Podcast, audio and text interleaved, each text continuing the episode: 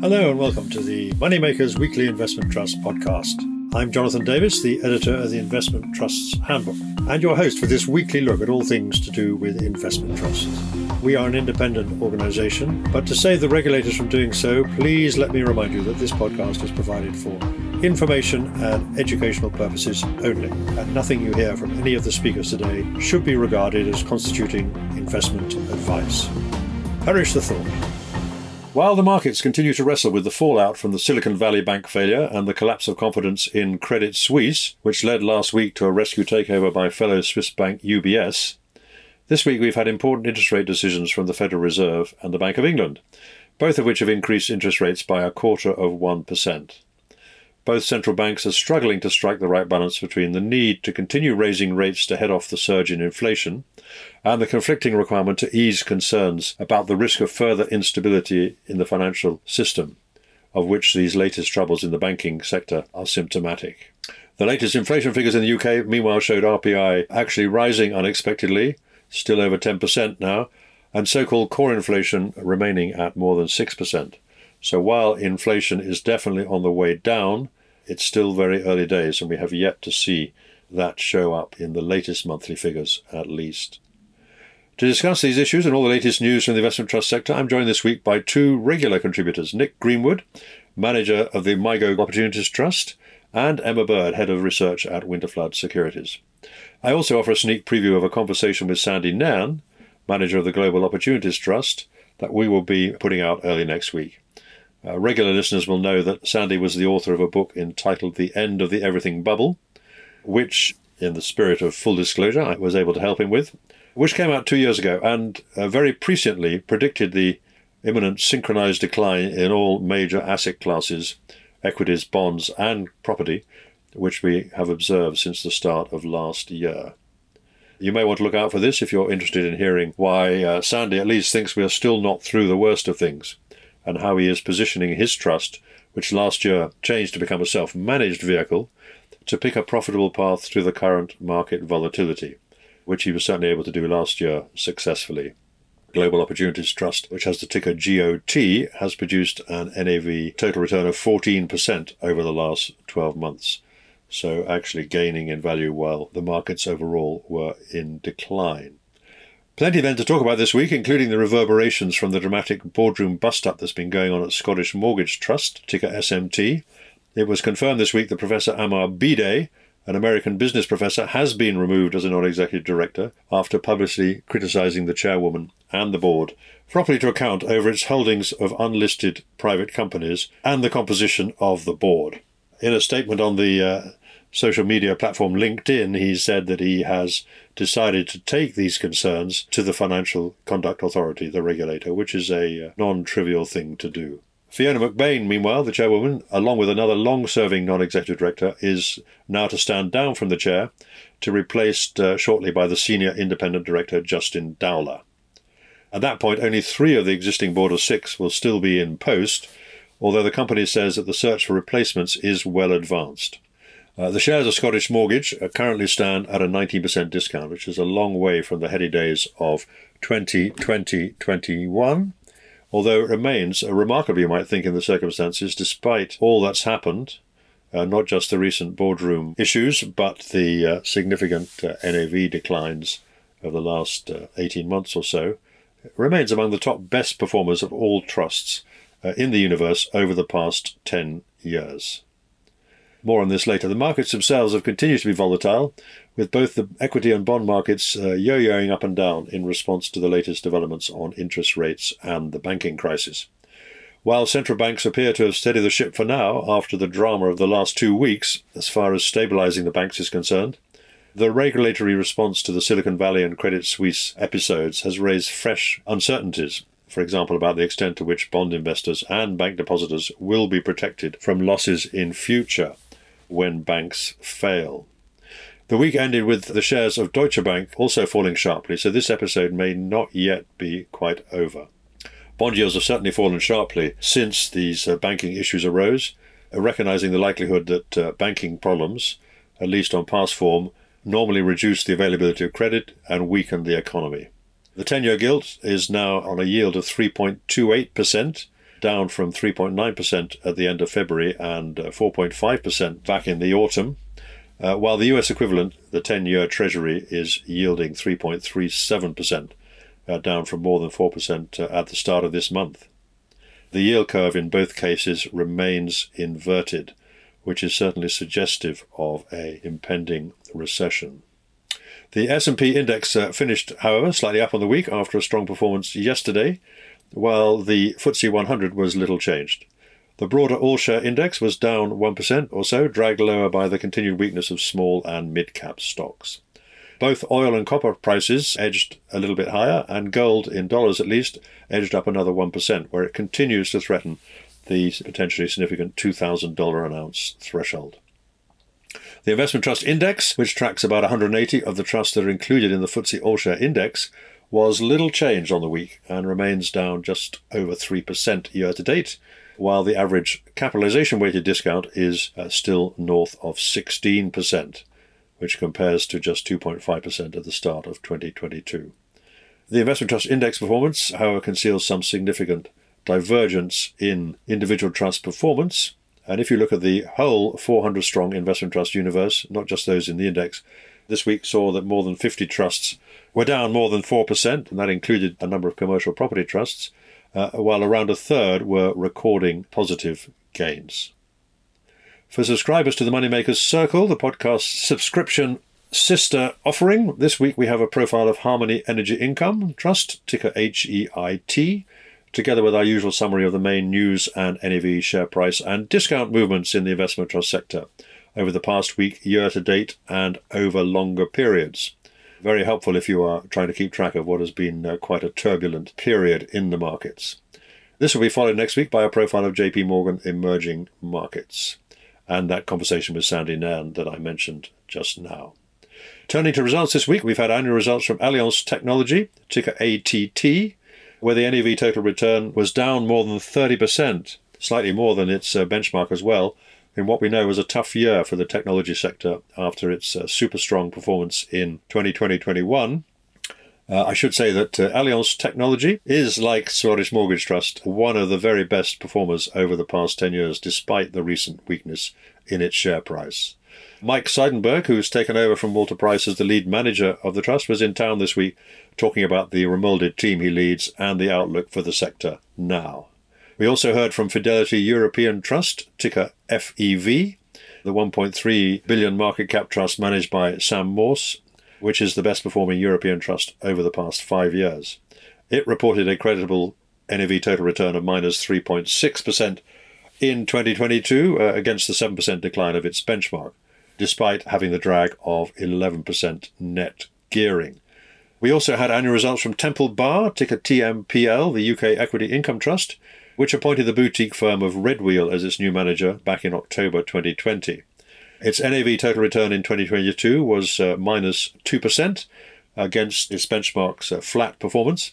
But the chairman pointed out that since the new management team took over two and a half years ago, the shares are up 57% against 39% for the benchmark, uh, which the board will rightly, I think, take as vindication for its decision to stick with a value approach at a time when some other boards were jumping onto the then fashionable growth bandwagon uh, a decision that they may well now be regretting in one or two cases. Uh, Temple Bar bought back 10 million shares last year, around 3% of its share count, to defend its discount, which stands at just under 5%. The dividend yield there is now 4%, give or take uh, a bit. Other trust reporting annual results included JP Morgan US Smaller Companies Trust, ticker JUSC, which had an NAV total return of minus 8.2%, which was actually slightly better than its small cap benchmarks, minus 10.6%, though the shares moved from a premium to a discount.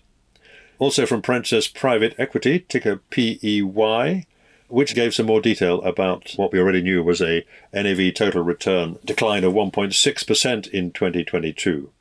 Princess Private Equity has resumed paying dividends after having to suspend the last one while it uh, unwound some currency hedges which uh, made paying a dividend difficult. The shares, of course, in Princess Private Equity, like so many private equity trusts, despite that uh, relatively modest NAV total return decline, uh, have moved out to a significant discount at around 37%. Uh, Baillie Gifford Shin Nippon, ticker BGS, the Japanese small cap trust, also reported annual results, uh, showing an annual return of minus 1.2% versus a gain of 5.7% in its benchmark. The net gearing there was actually up to 15%. The manager reported that he said that growth stocks are now priced at levels that, I quote, assume barely any future increase in revenue or profits, which is in stark contrast to their underlying fundamentals. Uh, Biopharma Credit also produced results, uh, ticker BPCR. Uh, this trust is one which invests in loans to life science companies. Uh, it reported a, a, uh, modest gain in NAV, up from 99 cents to $1.01, but also reported what was a record year for earnings from its loans. The trust last year invested uh, 665 million in new loans after a significant portion of its uh, portfolio was redeemed. So it's a bit of a refresh there. And this new portfolio that it now has generated a gross yield of 11.5% in the first quarter of this year, uh, obviously benefiting from the increase in interest rates. The dividend last year was up from 7 cents to 13 cents. So the running yield on that, uh, though the dividend is not guaranteed to rise every year, is pretty significant. We also had interim results from Crystal Amber, down 4.4% versus its benchmark's gain of 1.3%. Also from Henderson Euro Trust, managed by Jamie Ross, uh, which outperformed its benchmark in the six months to end of January by just over 1%. And also interims from two Vietnamese trusts, now Vietnam Holdings, ticker VNH, and Vina Capital Vietnam Opportunity Fund, ticker VOF. Both of these reported NAV total return declines of more than 10%, uh, 16% and 13% respectively, against a benchmark that was also down more than 16%. Difficult year for Vietnam. But uh, the manager again saying that valuations now look very cheap in Vietnam. Finally, there were interims too from two property trusts that we'll be discussing later with uh, Emma Bird. CT Property, ticker CTPT, where the NAV was down 34% per share, and the total return was minus 26% after the payment of dividends and also from PRS REIT, ticker PRS, the build to rent property company, which reported a 0.6% gain in NAV for the latest six month period. So, this was an interesting week to catch up with Nick Greenwood, who is the manager of the MIGO Global Opportunities Trust and one of our regular contributors on this podcast. Nick's been the manager there since uh, 2004, and it's a trust very much of his making. Specializes in looking for idiosyncratic, specific, special opportunities in the investment trust world. Well, when I spoke to Nick, I asked him first to uh, give me his comments on what's going on in the world out there, the big bad world out there. We've had a lot of volatility. Equity markets been up, then come down again. We've had uh, bond yields going up, coming down, and so on. A lot of uncertainty about where the Federal Reserve is going, a bit of a mini banking crisis. So these are pretty volatile times, Nick. So uh, what, what's your take on what's actually happening out there in the in the macro world? Well, yes, all sorts going on. I don't think it's uh, terribly positive. I was sort of in the camp of being mildly negative in that uh, we've had a decade or so of free money, you know, money being pumped into the financial system, which has been a big support for uh, asset values. Now we're sort of going into reverse where the authorities need to drain liquidity from the system, but they're going quite slowly because markets and the economies are, are quite fragile. But just recently we've had a couple of bank runs, and I think that it's likely that um, investors or depositors will keep moving away from smaller banks to the larger ones and that will have a, a, tightening effect on the economy. So that's probably a, a negative new development, and, and, markets are beginning to look quite soggy. So uh, I'm wondering whether my mildly negative ought to become just completely negative, but uh, the jury is out on that one. Indeed. Well, I mean, the authorities are doing what they can to try and stop a panic anyway, in, as far as the banks are concerned. Different opinions about how successful they've been. And meanwhile, uh, the Federal Reserve has moderated its pace of increase in interest rates, uh, 25 basis points this week, rather than the 50 that uh, perhaps it was originally going to do. We don't know. But yeah, these are nervous times. And uh, I mean, you've been around a long time in these markets, and uh, it's just natural for investors to start drawing in their horns a little bit in this kind of circumstance.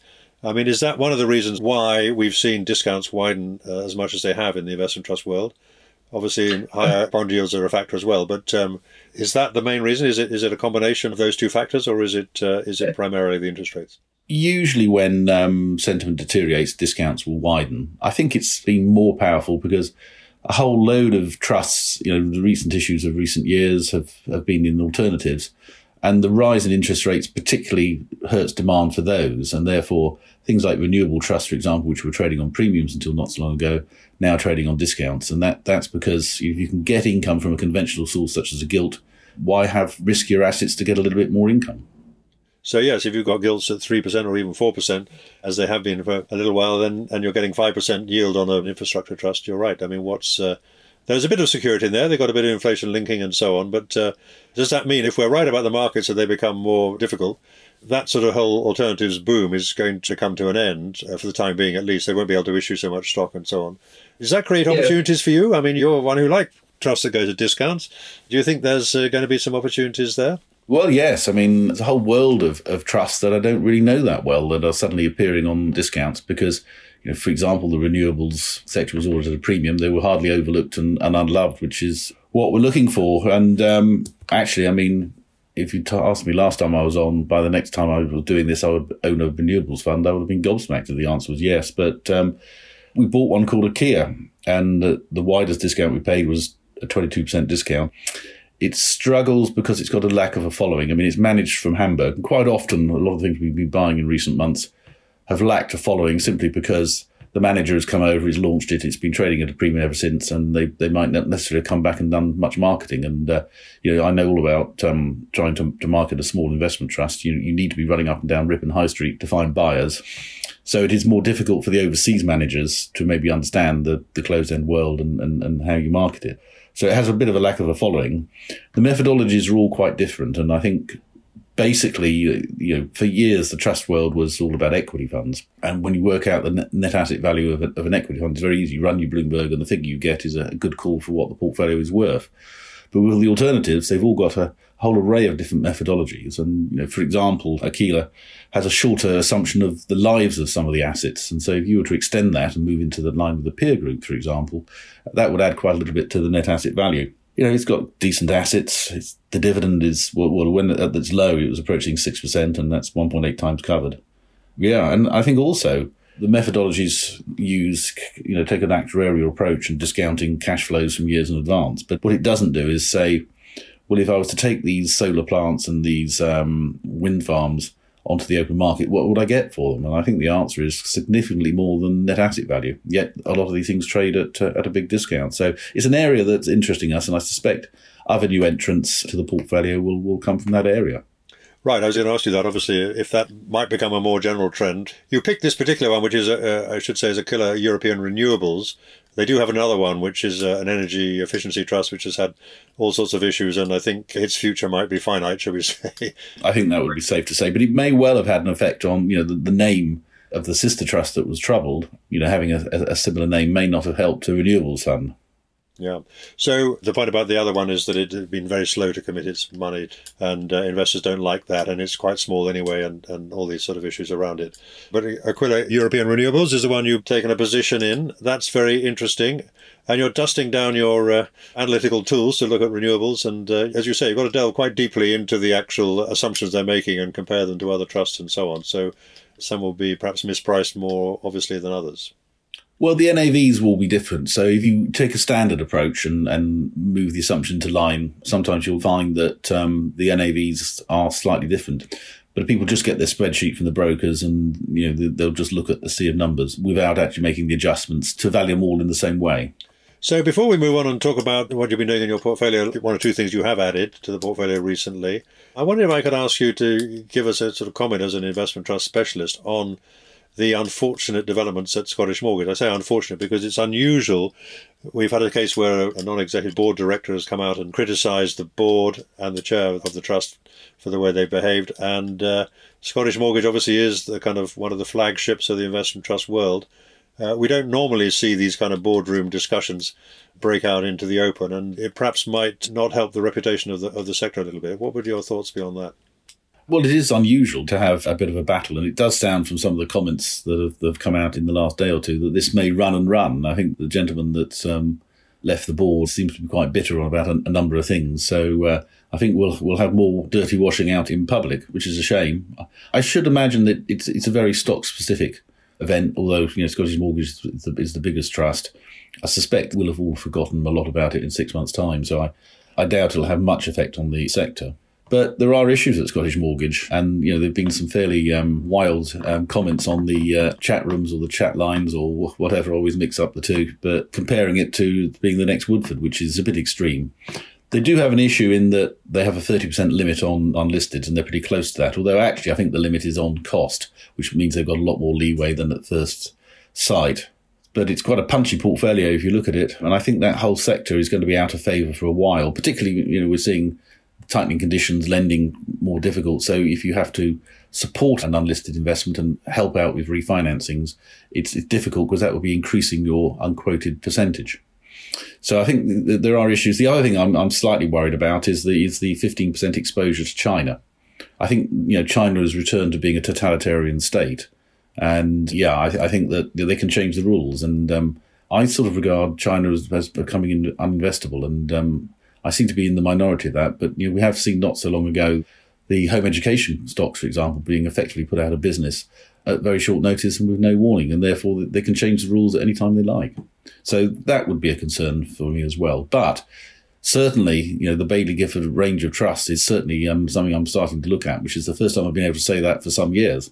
Indeed. I mean, Scottish Mortgage, as you say, which has all these issues around the board and got to replace half the board in the next few months, which is, you know, obviously tricky. You'd like to have better succession planning than that. But it's trading on an 18% discount, or it was as we speak. And that's, um, well, it hasn't been uh, like that, I don't think, since the 2008. It had a rough time in 2008. But um, that is, as you say, potentially an opportunity in what is a very uh, liquid trust. The issue there is they have been buying back stock to some extent, but um, at an 18% discount, you would expect them to be fairly active in the market. But it's uh, not quite as simple as that, is it, for them? No, I mean, the, the problem there, if you're aggressive on the buyback, you'd be increasing the percentage you have invested in the unquoteds. So maybe they should just relax the cap. If people will understand the issue, you don't really want them being forced to to sell assets on the cheap just to um, conform with an internal or self-imposed limit. Yeah. So discounts overall averaging about 16%, but that is at market cap weighted average on the investment trust index. But that's pretty much as wide as it's been, apart from during the sort of pandemic crisis, brief flurry there. We have to go a long way back to the 2008 crisis, I think, to see discounts at that level. Again, we can talk about the impact of alternatives on that. The net asset values, as you say, are probably not what they're reported to be. There is a lag there. So probably the effective discount on the overall sector is is not as wide as 16% if you were to adjust the NAVs. So just a couple of quick questions about the portfolio. You know, you said last time we spoke you were in watching paint dry mode, which is basically uh, not doing a great deal, waiting for situations to evolve. But you have added a couple of names I've noticed since we last spoke. So one would be Herald, and the other would be Rights and Issues, which I thought was an interesting one. The latter case, Rights and Issues, obviously the long standing manager Simon Knott retired last year, and it's been taken over by Jupiter and a team of uh, Dan Nichols and Matt Cable. What's your thinking on that one? It was partly to up our exposure to UK smaller companies, and we, have got a lot of cash, so um, put a little bit of it to work. Rights and Issues, as you say, it moved across to Jupiter, it hasn't really been marketed the discount last time I looked had, had gapped out, and you've still got a resolutely independent board there who, I don't think will allow things to drift for long. So it was partly to get the exposure, and it's simplistically that the UK trades on a discount to the world. Smaller companies in the UK trade on a big discount to larger companies. And at times, if you can buy a perfectly good package, such as rights and issues on a 20% discount, you know, it's a real Russian doll of discounts that you know, acts as quite a defensive buffer. And I mean, Herald is also, well, it's a very big portfolio, but it's been run by a very experienced manager. Again, investing in the smaller end of uh, the technology world. What's your thinking on that one? Herald was really more a case of getting the exposure to smaller companies up. The problem we have is that most of the companies are, are very small. And therefore, in this particular case, we're not so much taking a bet on the managers, but we're using six or seven trusts to get ourselves uh, an exposure that you could actually move the needle with. Right. So basically, the view is that, uh, notwithstanding the fact that the markets are difficult, but small cap looks like a long term positive uh, area to be in. And you mentioned also, I thought I would just mention the fact that you said you were not keen on China, but you have got a couple of players that are or have been benefiting from China reopening, whether whatever you think about the nature of the Chinese state. That includes the Macau Property Trust, which I think is in wind down of some sort. What's your thinking about that one now? Yeah, it's your classic China reopening stock. It's been in wind down for a while. It trades on an enormous discount. I think the, the, the NAV is in the 130s and the, the shares last time I looked were in the 50s. But it's been stuck for two or three years because of the pandemic, because the, the natural buyer of their luxury apartments in Macau, which they're winding down, will be the Hong Kong Chinese. But unfortunately, they've not been able to visit, and they won't buy an expensive property without having inspected it. So hopefully we should be getting some good news on, on the disposals front because it trades on an enormous discount, but of course that discount will disappear because the assets will be sold and the proceeds will be handed over to investors. And what flats they have sold have been on a discount of around 6% to stated NAV. And the stated NAV is a long way higher than the share price. So, yes, I mean, it's risky because it has quite a lot of leverage still in there. And therefore, if there was a relapse and China got locked up again, things happen quite fast when you have high levels of leverage. So it's not one to um, put all your eggs in one basket. But you know the likelihood is that these flats will be sold relatively quickly, and um, having had two or three years of being completely stuck. So uh, yeah, no, it's a, it's a fascinating situation. And then finally, I'll ask you about what you think about commodities. I mean, you've got some exposure to uh, uranium companies and you've got some sort of nuclear exposure. And commodities, I mean, a lot of people think commodities still look quite attractive on a medium long term basis because of ESG and all these other factors. But in the short term, if we're going into a tricky period, they might suffer along the way. How far are your holdings sort of special cases that might be immune from any kind of sell off in the commodity world? Well, I think that uranium it's fairly limited. Only about ten percent trades on the spot market, and it's this is sort of to do with structural change. It's to do with nuclear power. You know, the resurgence of. I suppose it's deemed in some places as green, but um, I think the current thinking is that a lot of countries would like to get fifteen or twenty percent of their power from nuclear. It's a good base load, and it will generate power when the wind is not blowing and the sun isn't shining. But since the accident at Fukushima in 2011 the nuclear has been in a bit of a wilderness, and the price has been down around $25. Well, to develop a mine, you really need about $80. And therefore, there hasn't been a, any increase in supply for years and years and years, and, and now mines are becoming exhausted. So it's more structural in that the nuclear power industry will need a lot more uranium, but it's difficult to see where that's necessarily going to come from unless the price goes a lot higher. And you know, some of these mines are, that have been mothballed are brought online and the time lag for developing a new mine, you know, uranium is, is not a rare mineral, but to develop any mine is probably 10 years. And, and given that nuclear power has been in the wilderness for a decade, there are very, very few new mines coming on stream. So we just see the price being squeezed higher, particularly when the US utilities, who are probably quite short on supplies, finally decide to get into the market and buy. At the moment, it's stuck around $50. It was at around 25 One or two mothballed mines have come back in and, and, and are supplying the market. But yeah, I mean, I think demand is high, supply is low. Hopefully, the price goes higher. And I don't think it's something that's affected by ebbs and flows of the global economy. You know, the, the lead times in these projects are so long. And I notice you've also taken position in a couple of Japanese investment trusts, primarily with an activist approach. What are you doing there? What have you, which trusts have you been adding there, and what are you hoping to see from them in the current market? Well, we've got, yeah, we've got Nippon Active Value, and we've got AVI's um, uh, Japanese activist fund, I ignored these trusts for a while after they were launched because you know, I've been in the industry 40 odd years and I've been told probably once or twice every decade that this time it's different in Japan and Japan is changing its spots. But I'm beginning to think it really is. And um, here, it's not so much the trusts themselves don't trade at discounts, but there is a lot of value. You know, Japanese mid and small caps tend to trade on very low ratings relative to the rest of the world. And now, with the growth of activism, there's a lot of companies out there getting involved in corporate situations it does feel like there's a change. So there is a catalyst for change now. And um, it's probably the newest theme that we have in the portfolio. Listeners may recall that it was announced a couple of weeks ago that Nick Greenwood has given notice of his resignation from Premier Miton, which is the fund manager that uh, manages MIGO Opportunities Trust, and the board has decided to review its management arrangements as a result.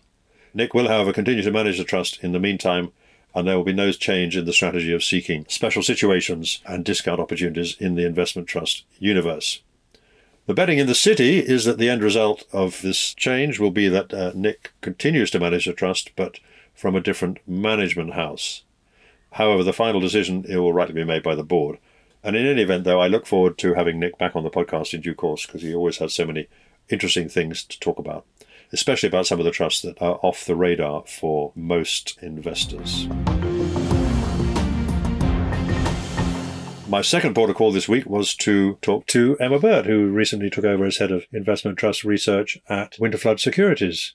I don't know what your impression of the week just gone has been, Emma, but after the week before that, and all the dramas around banking and so on in the US and in Europe, markets have stabilized a little bit this week. We've heard interest rate increases of 25 basis points from both the Federal Reserve and the Bank of England, sort of in the middle of the possible range. What's your impression of how the markets have been this week?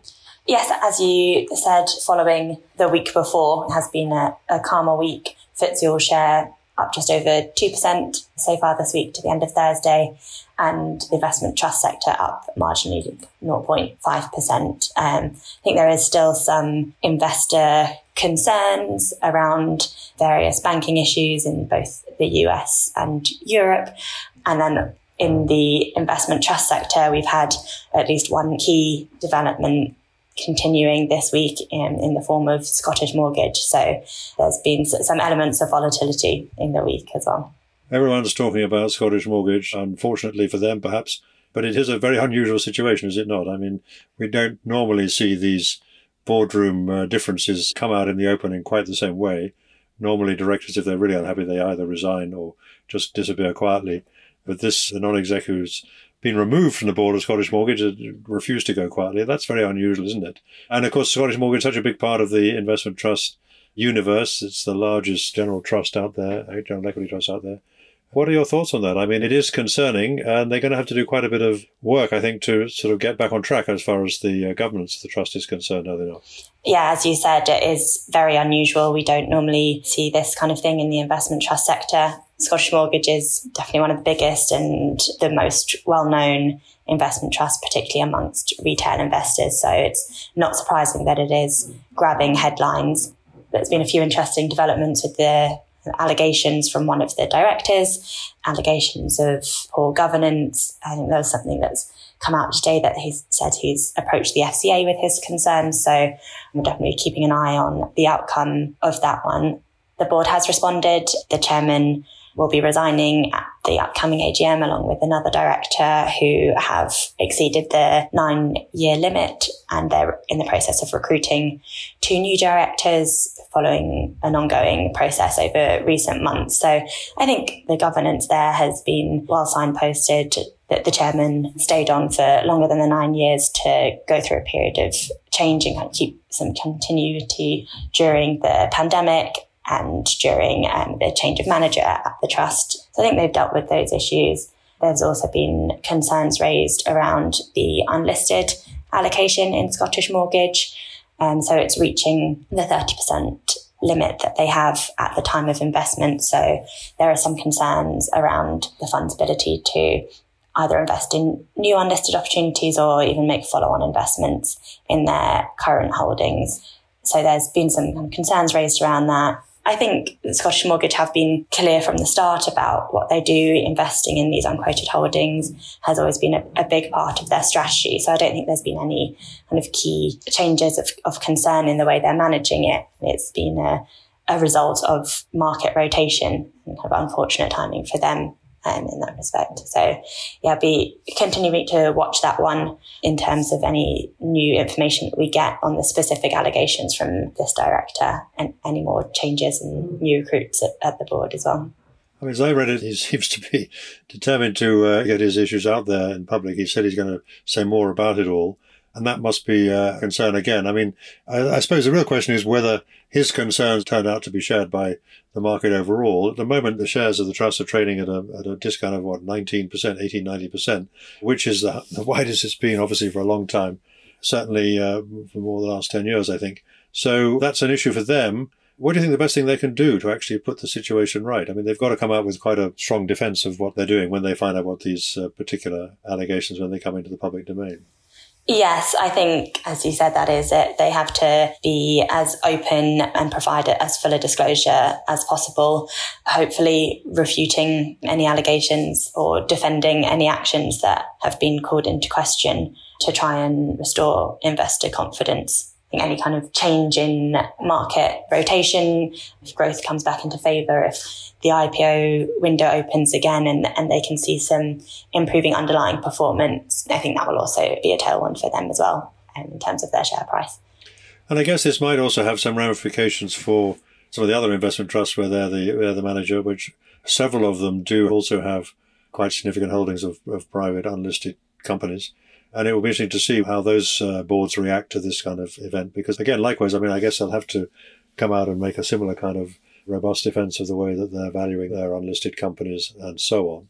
I mean, to be fair to Baillie Gifford and the board, they have made some efforts to demonstrate that their valuation methods are not quite as sort of, how should we say, uh, their valuations are more up to date and reviewed very regularly and uh, perhaps more dynamically, one could say, than a number of other companies that have unlisted uh, holdings, and some of the private equity trusts would be in that category.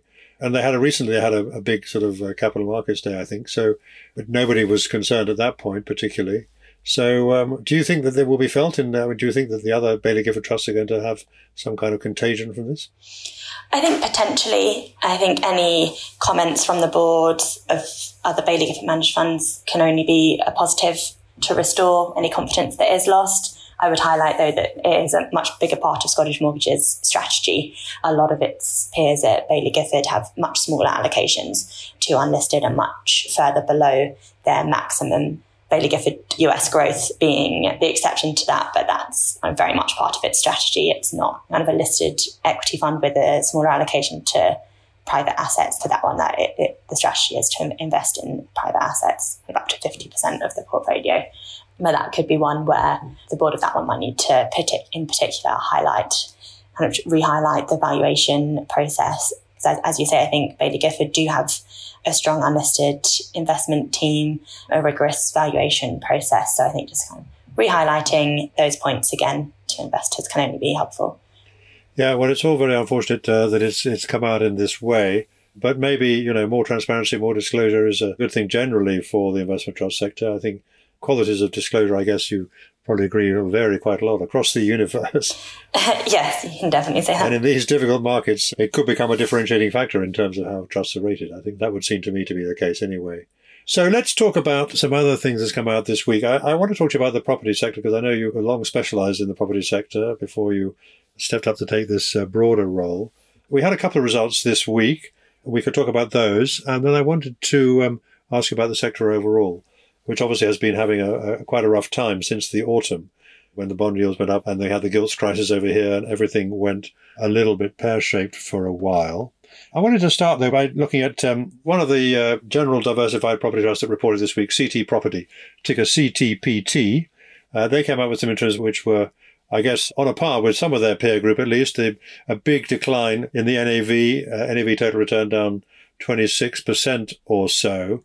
And they've been particularly affected by the fact that they have higher weightings to industrial and retail, which have been the sectors that have been perhaps worse affected by the change in interest rate expectations. But I wanted to start first of all, before I ask you about that specifically, I mean, the, the commentary, what they said around the commentary was, I thought, interesting. Uh, they said the end of a prolonged period of loose monetary policy has seen a rapid pricing correction across the real estate markets, causing illiquidity and uncertainty that has spilled over into the start of 2023 albeit with a tentative air of optimism amid initial indications of stabilization in parts of the market. And then they go on to say, uh, provided any impact on the occupational markets is relatively mild, we would expect that the UK real estate sector will see a stabilization and recovery in the second half of 2023. I mean, that's not the most confident uh, statement I've read in my time. I mean, managers and boards try to put a positive spin on where things are, but that's not a particularly um, positive outlook, is it? And is that one which you would share with those sentiments? I think it's probably quite difficult to be extremely bullish on UK commercial property at the moment. It has been significantly impacted by the rising interest rate environment from kind of middle of last year over inflationary concerns. And there is still uncertainty about where interest rates will peak and when. So I think any kind of calling that it's the, the bottom of the market now would be a big call. But the kind of cautious optimism of some stabilization, I think that is positive in Q3, Q4 last year. That isn't what property managers were saying. They were expecting relatively significant falls, whether they're expecting quite as dramatic a falls as it turned out to be the case, I'm not sure. But yeah, I think cautiously optimistic is probably as good as you're going to get in the property sector at the moment timeless phrase that's called on when things are very well. Cautious optimism. I guess the point is, I mean, let's put it this way. I mean, if it's the case that interest rates have now peaked or very close to peaking for whatever reason, whether that's because the central banks are worried about stability, uh, financial stability, or the banks, or simply because the economic uh, outlook is deteriorating, you could argue that falling interest rates, therefore, if interest rates do start to come down, that will enable some of the uh, commercial property trusts to be uh, valued in a slightly more positive way. But against that, if we are going into a, a bad slowdown or recession, uh, that's not good for commercial property either, is it? So they are facing this sort of double whammy really at the moment of higher bond yields and possibly uh, a not very positive uh, economic outlook. So I guess the question comes yeah. back to this then. Dividend yields on these trusts have gone up quite significantly, obviously, as a result of these price changes. Um, but I guess the issue that will next come into concern is whether or not these dividends will be sustainable or not. Is that the kind of talk that you're hearing about yet, or is that something that you think might become an issue for some of these trusts? I think it, it's an interesting point. As you said, the sell off in the property sector last year and into this year has primarily been caused by higher market yields. The last few weeks has seen gilt yields fall in light of slower interest rate expectations, um, but the property funds haven't been re-rated in line of that. So, and I think that is because of more macroeconomic concerns. In terms of dividend sustainability, it's not something that I'm hearing a lot of concerns about at the moment. If the macroeconomic picture does deteriorate significantly, then I guess you could see tenant defaults, kind of issues with dividend cover there for a lot of the diversified commercial property trusts, um, they're actually still paying dividends below where they were pre-pandemic, where the dividends were probably clearly at more potentially unsustainable levels there. So they cut them in the pandemic, have been raising slightly since then. But yes, if we use CT Property Trust as an example, its recent results um, had 99.9% rent collection and the dividend was 108.5% covered but the dividend is still only 80% of the pre-pandemic rate. But I think dividend sustainability is going to be a key focus for investors. But yeah, so it's the balance between kind of dividend sustainability and any kind of potential dividend growth, which will be uh, more tricky in a, um, a more challenging macroeconomic environment.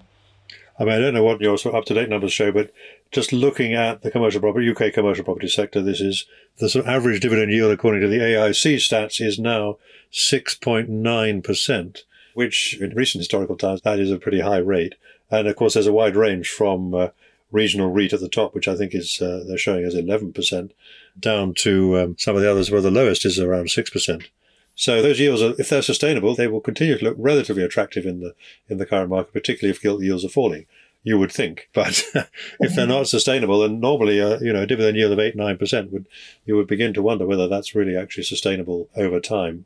So maybe the market's got it right and the dividends are under threat, or maybe the market's got it wrong, uh, and these then are quite attractive from a medium term income perspective. Where would you sit on that kind of perspective? Do you think? I think it varies by trust. I think some of the yields um, and any fund that is currently paying an uncovered dividend I would have concerns about, but some are paying fully covered dividends with attractive yields that look sustainable. And in addition, that there's certain ones that are still delivering covered dividend growth, which is even more particularly attractive. So even though the, the spreads with gilt yields ha- has narrowed, I think anything that's offering a, a 7% yield with the option for dividend growth that you don't get from gilts, I think that is looking attractive. And I think the discounts are an interesting entry point for long term investors. and there could still be potential for volatility and maybe some, some further NAV write downs in the near term. But on a long term view, a lot of these discounts um, do seem excessive to me. And then the other thing I was going to mention was, I mean, we recently heard from Ediston Property Investment Trust, where essentially the board said, basically, we're not really kind of big enough to survive on our own. And it was kind of calling for consolidation in the sector, sort of public, come and get us kind of statement they put out as one of the alternatives they were considering. They said that was their preferred option. It was a was a merger with another REIT. Do you think that's going to become a, a, trend? Will there be other trusts in the same sort of position, which are not big enough, or may start to think in this climate they're not big enough to to be sustainable? Do you think that's we will see more consolidation? I would like to hope so. Yes, it's obviously not as, as common as maybe it should be for boards to suggest that. It's um, turkeys voting for Christmas, and boards voting themselves out of a job. But I think some of the property funds are probably too small to be viable in terms of being off the radar of investors. The fact that it invests in real assets in property, small size hurts the ability to diversify across multiple assets. So I think small trusts are an issue and I think there definitely should be more consolidation whether that will take the form of boards following the footsteps of Ediston property and proposing strategic reviews and mergers or manage wind downs, or even potentially could see some hostile takeovers of funds looking to acquire peers on, on a significant discount.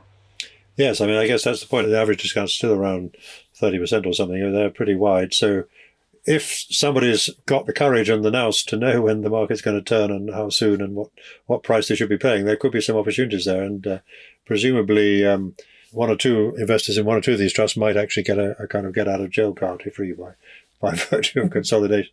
I guess that's possible. I want to ask you about another trust which reported this week, which is PRS REIT. This is a sector that always interests me. This is the sort of build to rent sector. PRS came out with an update this week, some results, interims uh, they're showing that they fared much better last year and their NAV just up slightly, 1%, I think. What are you thinking about those PRS and, and the other trusts that are in that sort of space? Do you think they've got the outlook better there? They also trade on a big discount now. So what do you think about that one? Yeah, I think as a sector, private rental and residential should prove more defensive in an economic downturn they're still able to capture rental growth, which was the reason that it was able to deliver a small um, NAV increase over the period in contrast to the majority of its peers. The rental market in particular is looking attractive in the current environment where mortgage rates are increasing and it's more difficult for people to buy. It's positive impact on the rental sector. So I think it, it is an interesting sector it is on a big discount, as you say, but I think the yield is still only um, about 5% and it is uncovered. So that could be the reason why it, it's still on a, on a discount. And we also heard from another trust, which was Ground Rents Income. I think they're another trust which is talking about consolidation. I wasn't quite clear what to make of their particular statement they came out with, but essentially they are looking to wind that down as well, as if I read that correctly. Is that right? Yeah, so ground rent income have had a few issues over a number of years. Um, it's had some issues with cladding uh, at one of their buildings, a few different regulatory reforms in, their sector.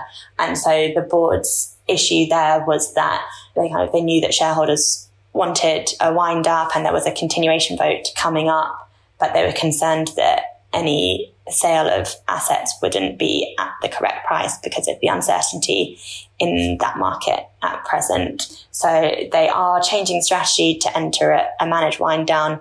But I think that the wording was in a controlled, orderly and timely manner to kind of emphasize that there won't be any forced sales there with the objective of achieving a balance between periodically returning cash to shareholders and optimizing the realization value of the investment. So I think it will take a while for that fund to, to wind down and return cash to shareholders. But yeah, so they've made changes to their articles to enter a managed wind down and to push out the wind up proposal that was initially required to be held by the 13th of August this year.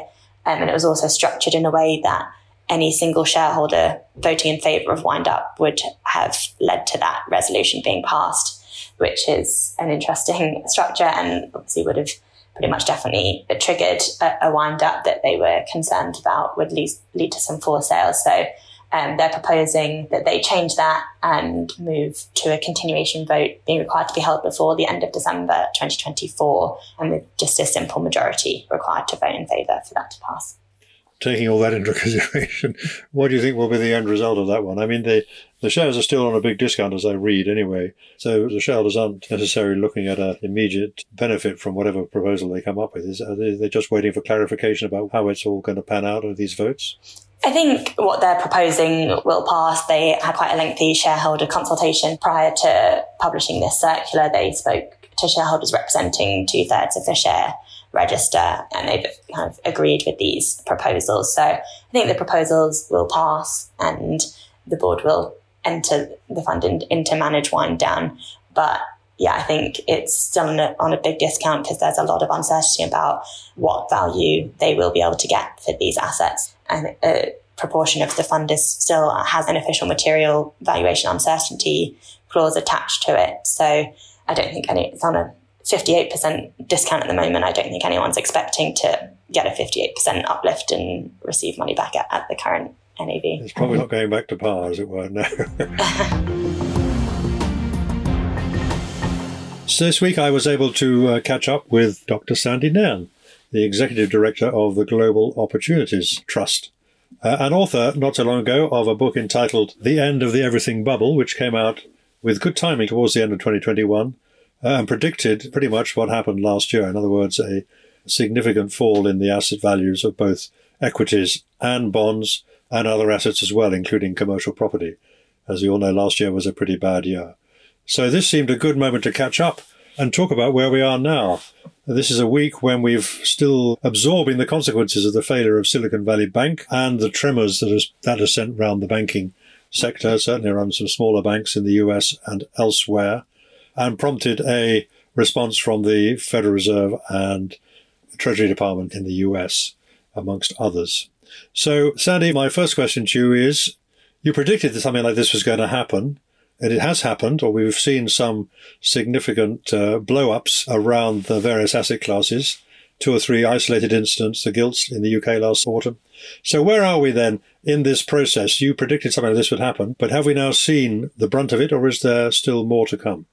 So, I think the short answer is there's more to come. I think we've seen the closing of the first act, if you like. I think the first act was a recanting of the view that the laws of economics don't hold.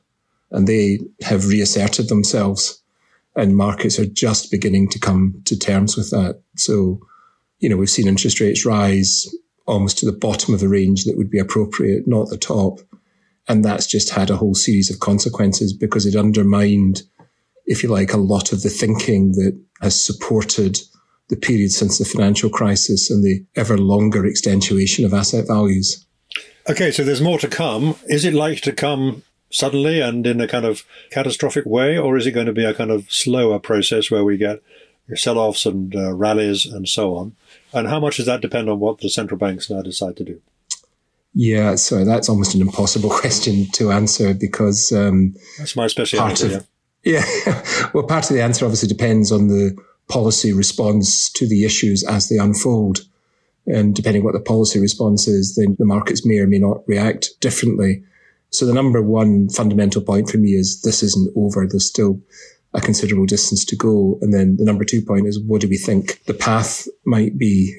I suspect the path is a kind of sawtooth downwards rather than a cataclysmic fall because the kind of thinking post GFC was 10 to 15 years of a framework getting embedded into people's minds. So there's a natural tendency to keep going back to that. I think one time we talked before, you know, arithmetically, we know inflation is going to fall. Markets will react positively to that on the basis that now interest rates come down, but I don't see how they can. They might moderate a bit. And that, that's where you get to the, the policy dilemma, depending you know, how politicized the central banks are or how much they're not. So it's really very difficult to guess the path in one go. You have to almost, in a sense, guess it incrementally as this unfolds and people react to it. But I think the big transition that comes will be there's a period when inflation falls and the, the time lag allows growth to keep going. Then growth starts to fall because of all the policy actions. And that's when the change in sentiment really begins to come because the falling growth affects everybody. And the other point of this is that governments are going to be forced into very difficult fiscal judgments and they're going to be blamed by the public. And depending upon which, I was going to say jurisdiction, but the frame of mind of the voters in each jurisdiction will lead to different outcomes. So you can guess fairly obviously what French voters will do, and we're beginning to see it because the pension age has to change. But all of these decisions are going to cause the governing party to be in difficult straits. And there could be a reaction on the left or there could be a reaction on the right, depending on which country you're talking about and how it actually unfolds. And, um, and depending on those reactions, markets may react in different ways. So my kind of quick summary is, you know, it's coming. You don't exactly know the path. So you should have your asset disposition for whichever one it comes and you could moderate it a little bit when you've got greater guidance of whether you take the left fork in the road or the right fork in the road. But ultimately, the destination is the same. That was an extract of Jonathan's discussion with Sandy Nairn. Subscribers to the Moneymakers Circle will be able to hear the full conversation next week at the Moneymakers website. Thank you for listening. The Moneymakers Weekly Investment Trust podcast is independently produced and edited and is listed on all leading podcast channels. You can also sign up at the website money-makers.co to be notified every time a new podcast is available. Please note these podcasts are provided for educational purposes only, and nothing you have heard from any of the speakers should be regarded as constituting investment advice. If you want more news, analysis, interviews, and other investment trust content, don't forget to look at the Moneymakers Circle, available now for a modest subscription at the website.